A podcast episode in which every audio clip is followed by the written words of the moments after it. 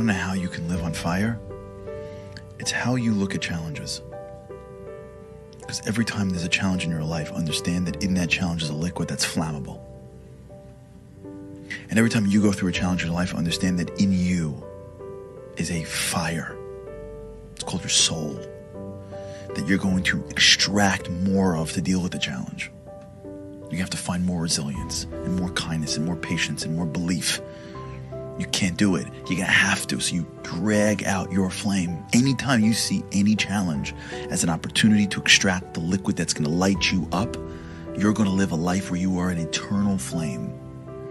You're always on fire. God commanded the Jewish people to get the oil, kasis lama or crushed for illumination.